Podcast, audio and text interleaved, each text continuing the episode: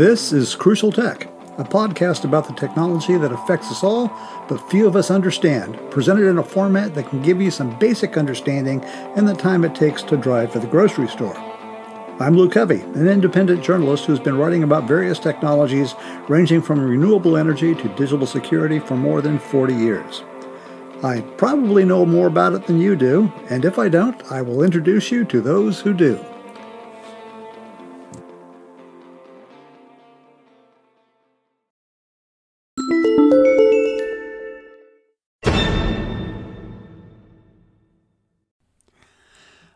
On this episode of Crucial Tech, we're going to be talking a little bit about. No, we're going, we're not going to talk a little bit. We're going to just focus on the idea of surviving and thriving during a pandemic. And the first issue I wanted to talk about was contact tracing. Uh, a lot of people don't know what that is. A lot of people do, uh, but we're not exactly sure how we go about it. So here's why I why I wanted to make this particular subject. There was an article that was in uh, the, the LA Times uh, on May 17th about a, a spread of coronavirus during a church service. Now, in Butte County, there was a, a Pentecostal church who, well, the pastor decided to defy the state mandate to you know, not have services and went ahead and had a Mother's Day service. And what happened was is one of the congregants came in and they were asymptomatic. And so they thought everything was fine. And so they came to church and the next morning woke up and ended up having to go to the hospital because she came down with the COVID 19 symptoms, full blown, which means because because everybody in Pentecostal churches is huggy and gets together and touches people. Well, they ended up all being exposed to it. So by going through the process of saying, no, theologically, we need to be together in this particular building at this particular time, all together at one time. We need to defy what science is telling us. Now, to give you some background, uh, I am a Bible scholar. I am also a student of uh, Uh, Bible history and American history. And I'm also deeply versed in technology and how things should can be done, what, what can be accomplished with this technology. That's the whole point of the, this podcast. And I can say categorically that there's nothing in the Bible or any theology that says you have to be in a specific building on a specific day with a specific group of people to properly worship. You do if you have to if you want to collect money on it, but you don't have to do that. And anyone who says differently doesn't know what they're talking about. And that's where we have this problem where people will just do stupid things thinking it's okay or that God is telling them to do it. Well, I want to tell you right now, this situation is wrong. And this is what makes the whole issue of contact tracing so very difficult, but at the same time, so very important. Let's talk about what that is. Um, we've all seen television shows and movies where one of the characters contracts a venereal disease, and the doctor sits them down and says, "Okay, you have a venereal disease. Do you? How many partners have you had within the past time frame?" And you may have contracted it from them, or you may have given it to them. And so that person has to have the embarrassing task of going out and finding all the person that they had sex with and letting them know they may need to get tested for a venereal disease. That's a very simple way of doing it. Now, there's a movie called Contagion where a, uh, a hemorrhagic fever breaks out in a small Northern California community, and the whole place gets locked down, and they have to find the source of the infection because once they find that source of the infection, then they can isolate the virus and they can deal with it. But to do that, they had to trace back to how many people had it, when they got it, how they got it, who they got it from and then move it all the way back. And in the movie, it turns out it came from a monkey that some fool decided to bring back from a trip to Africa and got loose in the woods outside of this community. And be, if they hadn't been able to find that monkey and isolate the virus and create a, a, a serum for it, then they were going to have to nuke the entire town just to stop the infection. That's why that's that's a broader level of doing contact tracing for the benefit of a community and to stop the spread.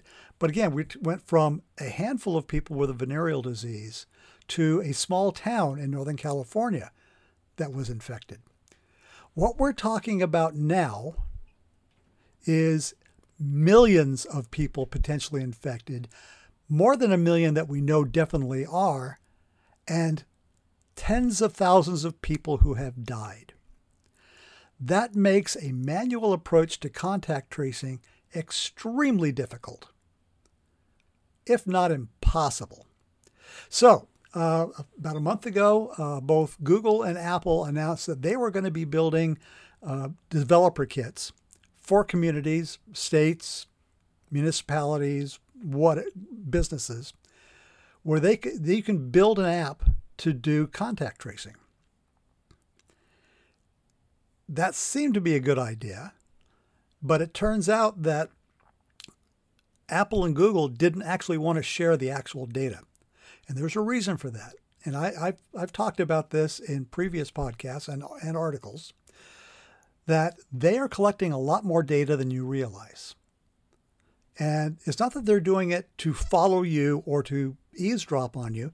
What they're trying to do is figure out better ways to sell you stuff. And that's okay. That's how, how we've come to understand that. But at the same time, they don't want to know uh, want us to know how invasive it is. And when you're walking around with your mobile devices, you have technology in them in the form of near field communications and Bluetooth that talk to each each of these devices. And sometimes we give them permission to actually talk to the person who owns it or to connect with, say, a, a Wi Fi network or whatever. And that's okay too. But even though we may not necessarily okay the, the connection, the reality is that it's still collecting that data. Even if you don't have this, the app working, like on Facebook, if you don't have the, the app working on your phone, they can they can still trace it, which is one of the reasons I got rid of the Facebook app on my my portable devices. So they're tracing us all the time. Even if you turn off your phone, there's enough power for them to trace you, where you are, what direction you're going in, who you're meeting with, all these things. They can trace it. They have that data. They don't really want to admit that. And in order to build a proper app to do contact tracing, we have to eliminate the human filter for it. Now, the apps that, that are being built by the states, by corporations, by municipalities, some of their, some are using this stuff. Uh, other uh, others are making their own, and it doesn't really work well because all the apps do is let you know that you have come in contact with someone who has admitted on their device that they have been in contact with somebody who might have COVID 19. So they could be a carrier. But they don't tell you who, and they don't tell you when, and they don't tell you where. Just says you better go get tested. So I guess that's something. But it's not enough to be able to trace it down where the original infection came from. Now, uh, these municipalities are also finding out it's possible to uh, screen poop. Uh, the effluent that comes through uh, into a sewage treatment plant out from your toilet. And each sewage treatment plant knows where stuff comes from. Okay, so they can test that effluent and say, yes, the virus is in this effluent. So they know basically geographically where the virus might have come from. Uh, I live in Friendly Acres in Redwood City, California. I know exactly where our, our sewage treatment plant is, so they could test to see if Friendly Acres people, ha- if there, there's a bloom of the COVID 19 virus here in our neighborhood. Um, it's still not enough, but it's the best we can do. So, my thing is, even though I'm concerned about privacy, uh, uh, privacy really isn't a thing when you're in a community. Thousands of years ago, when, when mankind started forming into communities in, in, in the form of villages, there was no privacy. Everyone knew what you were doing, everyone knew who you were doing it with. Uh, we developed the idea of privacy in the United States from people like the mountain men who decided they wanted to go beyond the barriers of civilization and do their own thing. And we all think in America that we're mountain men, but we're not. If we live in a city, if we live anywhere close to other people, we're living in a community. Uh, and thanks to social media, there is no privacy. There are no real secrets. We can find out anything we want. And while it's good that the tech companies, Facebook, Apple, Google, whatever, are protecting that data supposedly from bad people. They really aren't because they are selling that data, and that data is being distributed throughout the world, even to bad people. So to say that they don't want to do it because they want to protect us is kind of a ridiculous issue. And in this particular case, we need to be protected from the people that have the virus, and the people that have the virus need to know they have it. So this may kind of mess with your minds a little bit, but in this particular time, we have to do a trade off between privacy that might kill us and transparency that will save us. And contact tracing is one of the three things that we have to do in order to get past this time. If that church in Northern California had decided okay, we're going to continue on with this until the things that we need to do are done, then we can reopen. If they had waited for good contact tracing, if they had waited for testing to be available, those two things just by themselves, and practice social distancing, wearing masks, washing your hands well, we could all open up quicker. But the thing is, you've got to have 100% participation in this. And if you don't, there's always a chance that it can kick up again. And that's what it, that's exactly what happened here. They defied the mandate to be safe. And now 180 people could become sick because of what this one pastor decided to do. That's not good. There are some trade offs we have to make. There are some inconveniences we have to accept. But being inconvenienced is not taking away your rights. It's, sa- it's saving the rights to life for other people. So that's what I want to go for on here. That's part one. Part two, let's talk about something a little bit more fun. Uh, in this time, we are all using uh, various forms of technology to communicate with each other. And the big thing has been using Zoom. Uh, I use Zoom. I use Skype. I use Google Rooms, Facebook Rooms, all, all these different things. I will use them to connect with other people. But we've also heard that there are security issues that come down to using these things. So here's something to think about. Yeah, Zoom wasn't necessarily at fault for the for the issue of Zoom bombing and the security holes that popped up because there are ways to connect or to, to use Zoom, Zoom that make you safer. People just decided not to activate them. It was Zoom's fault for not letting everyone know what they were. But You should be like me. When you get a new application, you should check out the security features and you should dial them up to 11 and then super glue the dial at 11 so you don't bring them down again. So I just wanted to tell you some of the things that you can do to make sure your Zoom meeting doesn't get hacked. And number one, you got to create a unique ID for each public Zoom call. Um, when you schedule your Zoom meeting, you got to look into the meeting ID options. And then what you want to do is choose to generate uh, the meeting ID automatically. And that plugs the biggest hole because only people who have that meeting ID can get in. Now, that doesn't solve the, the entire problem because somebody might be able to get a hold of a meeting ID that you have.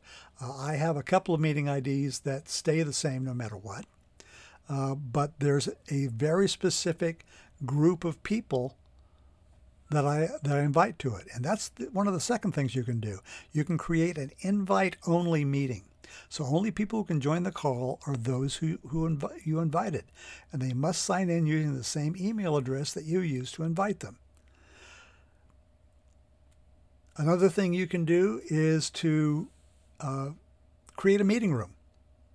And now that makes it a little bit annoying because you, as the host, have to keep an eye on when those people actually start showing up. But the thing is, that way you can make sure that the people who are coming in are the people that need to be there. You can see when they show up and, and you should and you you can bring them into the room.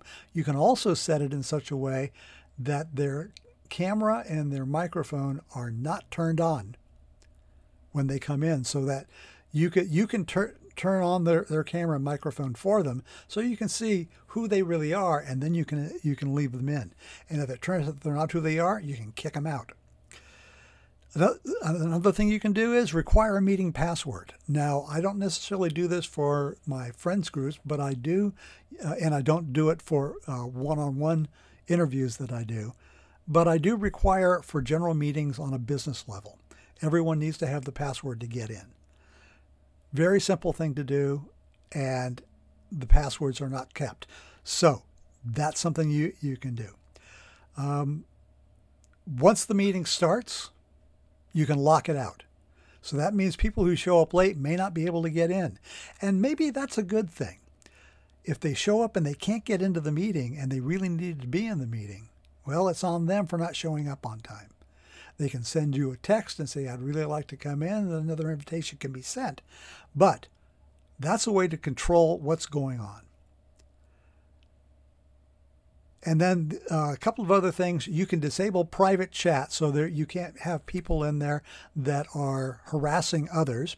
And you can prevent animated GIFs and other files in the chat itself, which is what the Zoom bombing is. Is that when you're sitting there and, and you've got the chat uh, window open and people start sending pornographic uh, files to everyone. Okay. Just don't allow that to happen. You can give people the right to show the screen, but you need to maintain that transparency. And that's what I wanted to talk about uh, about using technology and why it's important to use it properly during this time. Uh, I want you to stay, stay safe out there. Stay home as long as you can. If you can work from home, from home, do it. Uh, order out.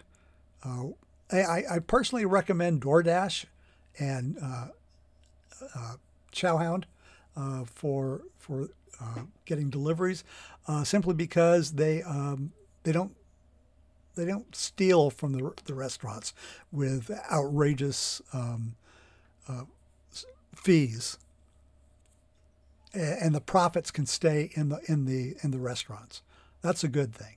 So that's so support the idea of contact tracing and testing and staying safe use your technology safely, and let's get out of this together as soon as we possibly can. And don't ruin it for everyone else. So, this has been Lou Covey with Crucial Tech. I hope you enjoyed it. I hope you learned something. And as always, we are open to comments and questions on the Anchor.fm app. Uh, you can actually record your question, and if it's interesting enough or you come up with a good idea, I could end up making you a star. If you're a company out there with some interesting technology, love to hear about it. Uh, we could talk about that too. Uh, coming up in the next few days is going to be an interview with a futurist about artificial intelligence and the responsibility of engineers in designing safe products. So that'll be fun too. Uh, this has been Lou Covey with Crucial Tech. This has been a Footwasher Media production.